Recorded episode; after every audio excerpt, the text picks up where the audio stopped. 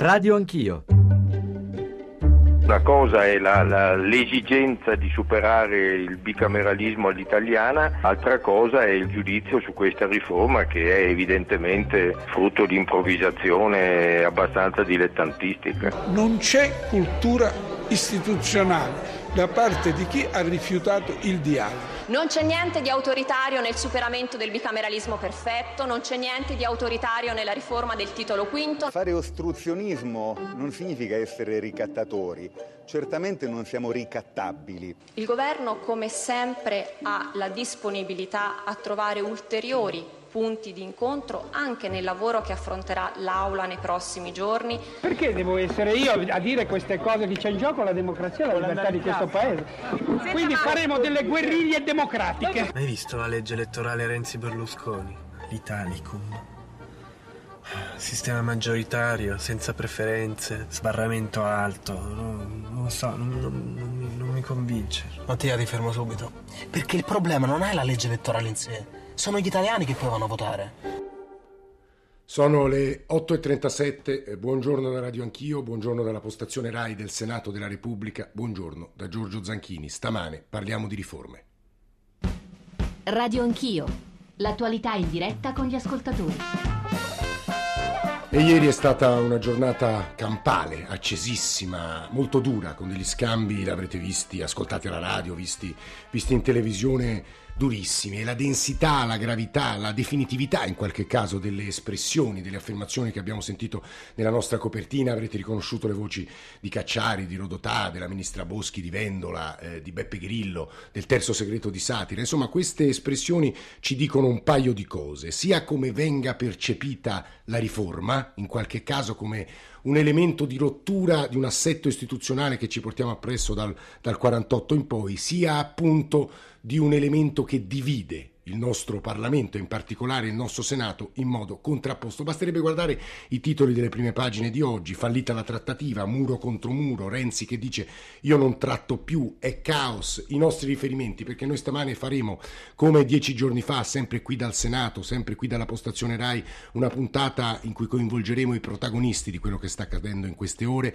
ma anche costituzionalisti e quindi abbiamo bisogno delle vostre domande, già tante ce ne avete mandate attraverso le mail mail e stanno arrivando attraverso gli sms, attraverso i post sui social network perché cercheremo anche di fare chiarezza perché obiettivamente la materia è molto complicata. Radio Anch'io chiocciolarai.it è il nostro indirizzo di posta elettronica e poi comincerò a leggere alcune delle eh, mail. Per il numero verde per intervenire in trasmissione in diretta 800 05 0001 lo ripeto 800 05 0001 c'è poi un numero al quale mandare i vostri sms. Scrivere gli sms, non chiamate il numero che sto per dirvi. 335 699 2949. Lo ripeto, 335 699 2949. Qui accanto a me, nei nostri studi, c'è colui che è stato definito in tanti modi il leader dei dissidenti, insomma colui che ha tentato poi una mediazione fino all'ultimo, colui che comunque non accetta la riforma, chiamiamola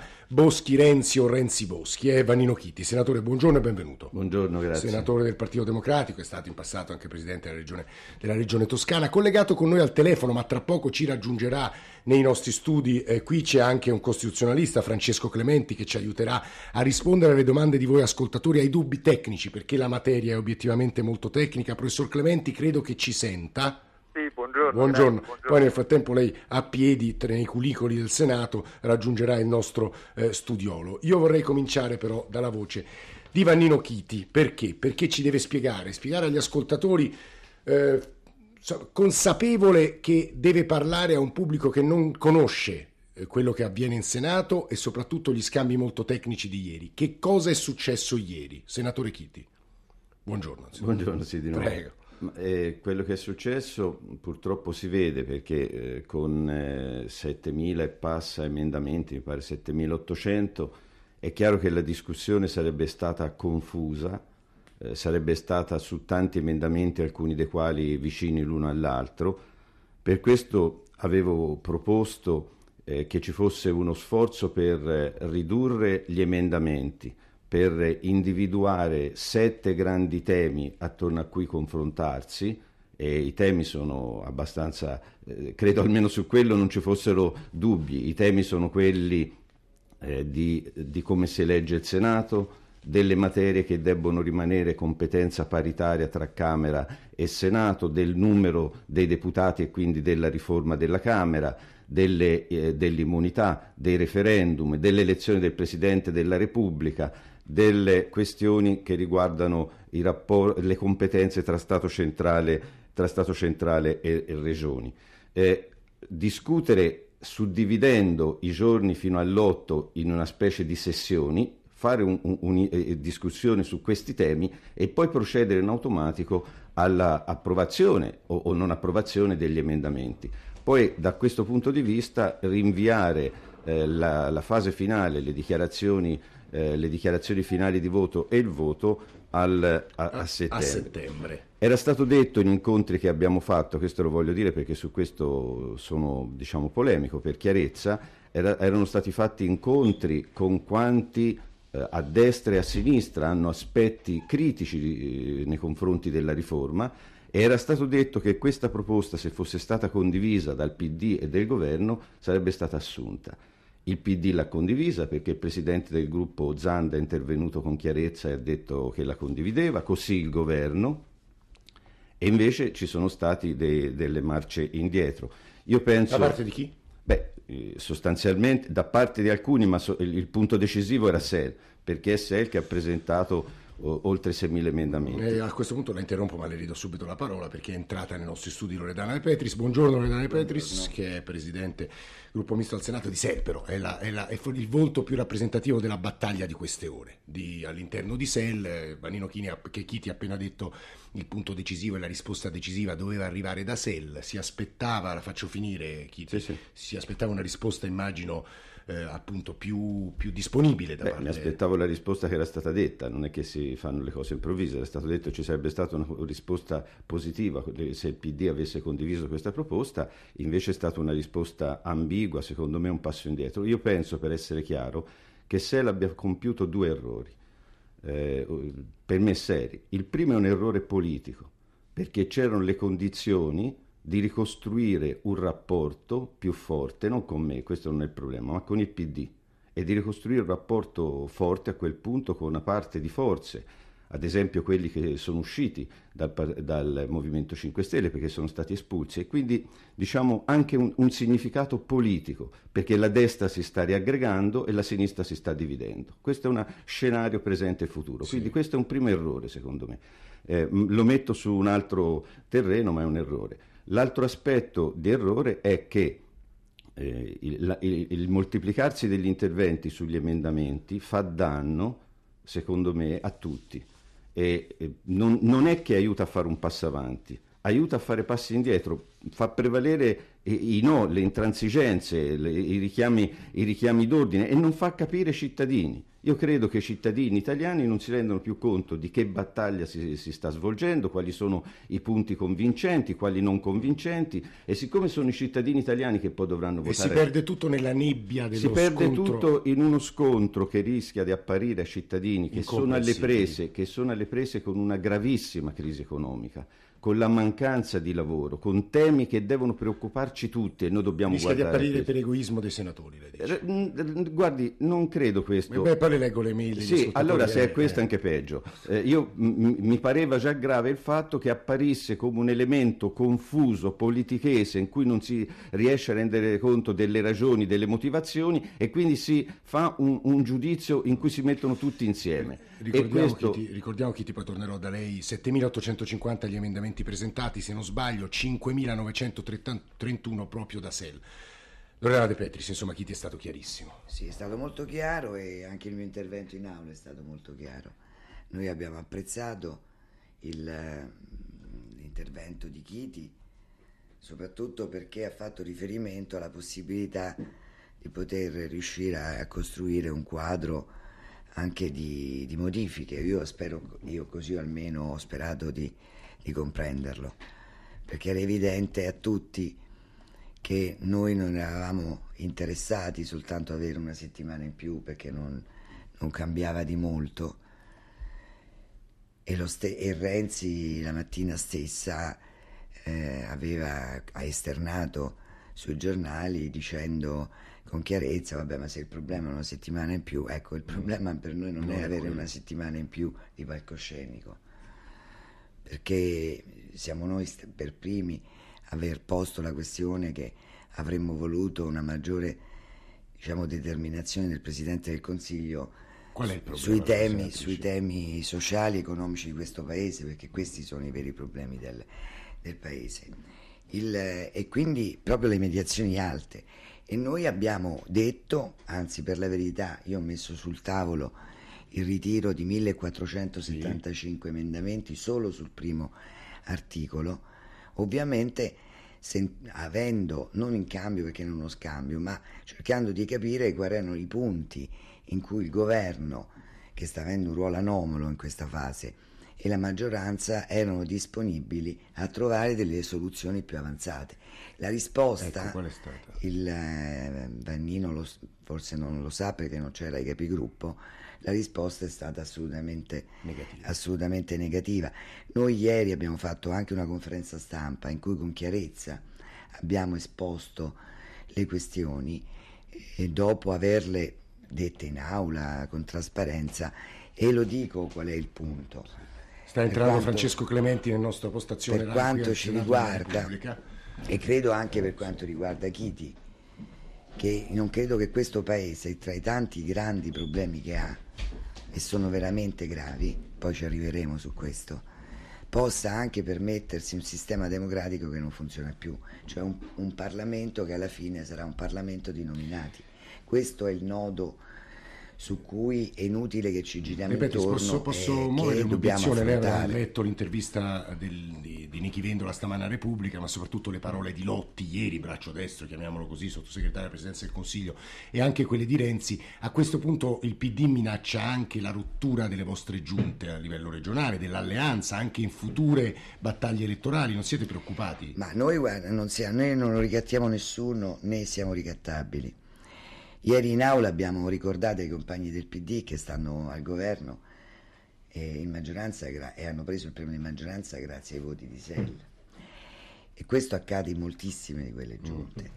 Francamente, que- tutta questa vicenda, io lo dico senza mezzi termini, è stata caratterizzata da un ruolo anche ricattatorio del governo sul Senato e sul Parlamento. Mm. Non vale solo per Sell, vale anche per molti altri singoli senatori e il clima quindi come si vede, insomma, non credo che il, noi abbiamo posto problemi politici, se però ai problemi, ai problemi politici e costituzionali si risponde con i ricatti, il problema Io vi leggo, vi leggo quello che ci scrivono i nostri ascoltatori. Mi permetto allora io faccio fatica, ci scrive Nicola da Como, a capire se il problema italiano è il bicameralismo, perché anche se non eletto dai cittadini si mantiene il Senato che interagisce in modo così complicato con la Camera nel fare leggi. Luigi da Siena, credo che i nostri senatori ci abbiano fatto capire che del popolo non gli frega niente, dimostrando di tenere troppo la poltrona perché abolendo il Senato parecchi di loro perderebbero posto e soldi. Bernardo da Sant'Ambrogio da Torino, credo veramente che Renzi abbia ragione. Cosa non si fa per una poltrona? Già la protesta di Chiti e Mineo aveva il sapore di chi spera di conservarsi uno spazio per il futuro futuro,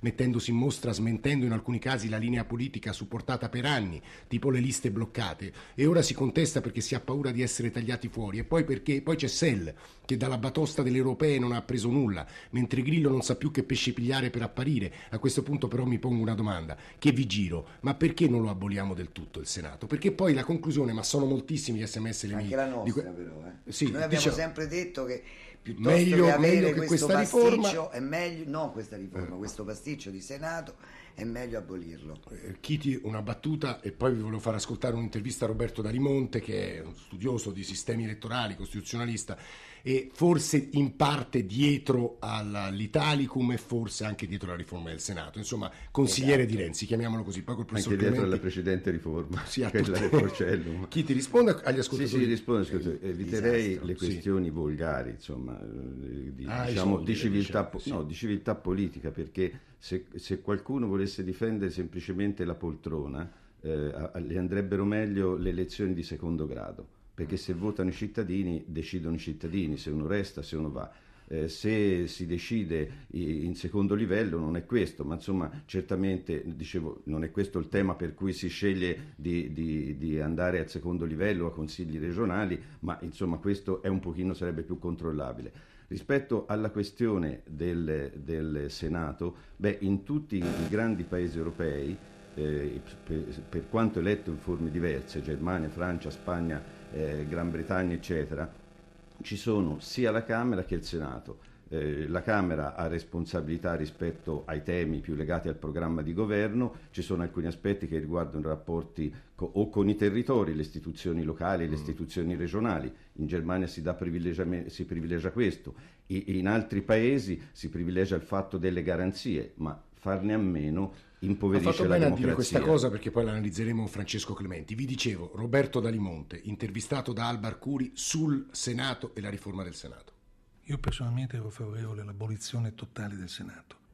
L'obiettivo principale in realtà è la semplificazione del processo legislativo. L'Italia è l'unico paese europeo in cui le due Camere hanno esattamente gli stessi poteri. Su 28 paesi, in 15 paesi il Senato non esiste. In 13 paesi c'è una seconda Camera. Solo in 5 paesi è eletta direttamente dal popolo. Di questi 5 paesi, solo in 3 paesi ha dei poteri reali. L'Italia, la Polonia e la Romania. In Romania, in un referendum di due anni fa, hanno deciso di abolire il Senato. Solo in Italia il Senato ha esattamente gli stessi poteri della Camera. Siamo un caso unico, un'anomalia. Come verrebbero scelti in base a questa proposta i senatori?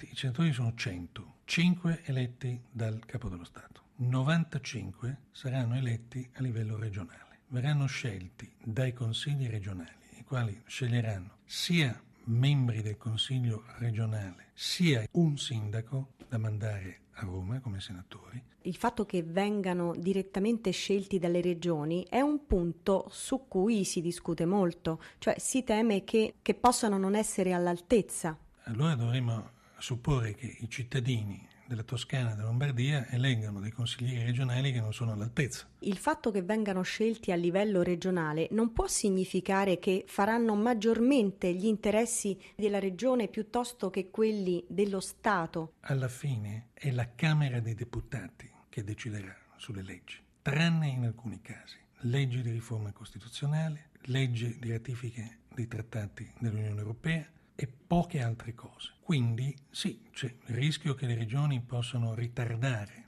il processo legislativo, ma non di bloccarlo, perché l'ultima parola spetterà nella stragrande maggioranza dei casi alla Camera dei Deputati. 8.53, siamo al Senato della Repubblica, nella nostra postazione, la postazione della RAI, con Vannino Chiti, Francesco Clementi e Loredana De Petris. Alberto, buongiorno, ascoltatore, prego. Alberto ci sente? La sento, lei mi sente? Sì, la sentiamo, faccia la sua domanda o considerazione. Ecco, intanto congratulazioni per tutti voi della RAI e a tutti Vabbè, i suoi ospiti un sì. saluto. Eh, mi rivolgo in particolare a SEL, ma non solo a SEL e a tutte le, le opposizioni, perché a me pare che sia un'offesa all'intelligenza del cittadino comune quella di voler far credere che 6.000 emendamenti siano tutti indispensabili. È quindi una questione di eh, voler perdere tempo e il dubbio che sorge è che questo motivo sia stato messo in atto eh, anche per ottenere, è un dubbio che io mm. esprimo, eh, anche per ottenere delle ehm, delle concessioni sommerse, nascoste. Guardi, io, io Alberto, non è molto chiaro il suo punto, noi abbiamo un minuto e mezzo, io chiederò poi a Vannino Chiti, a Francesco Clementi ovviamente di rimanere qualche altro minuto, però a questo punto Loredana De Petris deve rispondere. Sì, no, ma queste sono le falsità che vengono messe in giro, che noi trattiamo sotto banco, come si è, si è visto, noi abbiamo fatto anche ieri in conferenza stampa una, um, tutte le questioni e i punti per noi importanti. Ora si fa riferimento evidentemente alle soglie elettorali, ma noi abbiamo sempre posto questo problema, non delle soglie, ma del fatto che una riforma come quella che si sta facendo e l'Italicum che è stato votato alla Camera, in cui avremo liste bloccate, eh. una soglia di un premio di maggioranza ancora enorme, soglie come quelle che ci sono in Turchia determinano il fatto che un partito da solo, anche col 25-27%, può eleggersi il Presidente della Repubblica, il CSM e gli organi la Corte Costituzionale, quindi poniamo il problema anche al PD. Adesso ha preso il 40,08%, ma tra due anni può capitare il primo avventuriero sì. che capita in questo paese e noi mettiamo la Repubblica in mano La fermo perché diamo la linea al GR, torniamo. Francesco Clementi deve rispondere, mi scuso se non ha parlato sinora su tutti questi punti e Vanino Chiti gli chiediamo la cortesia perché davvero è una figura chiave in questa fase di rimanere con noi altri dieci minuti, so che c'è seduta che inizia alle nove e mezzo, ma se qualche altro minuto rimanete con noi. 335 699 2949 per i vostri sms 800 05 0001 per eh, intervenire in diretta e poi ancora radio anch'io chiocciorai.it in diretta dal Senato. Ci risentiamo tra pochissimo. Adesso c'è il giro 1 delle 9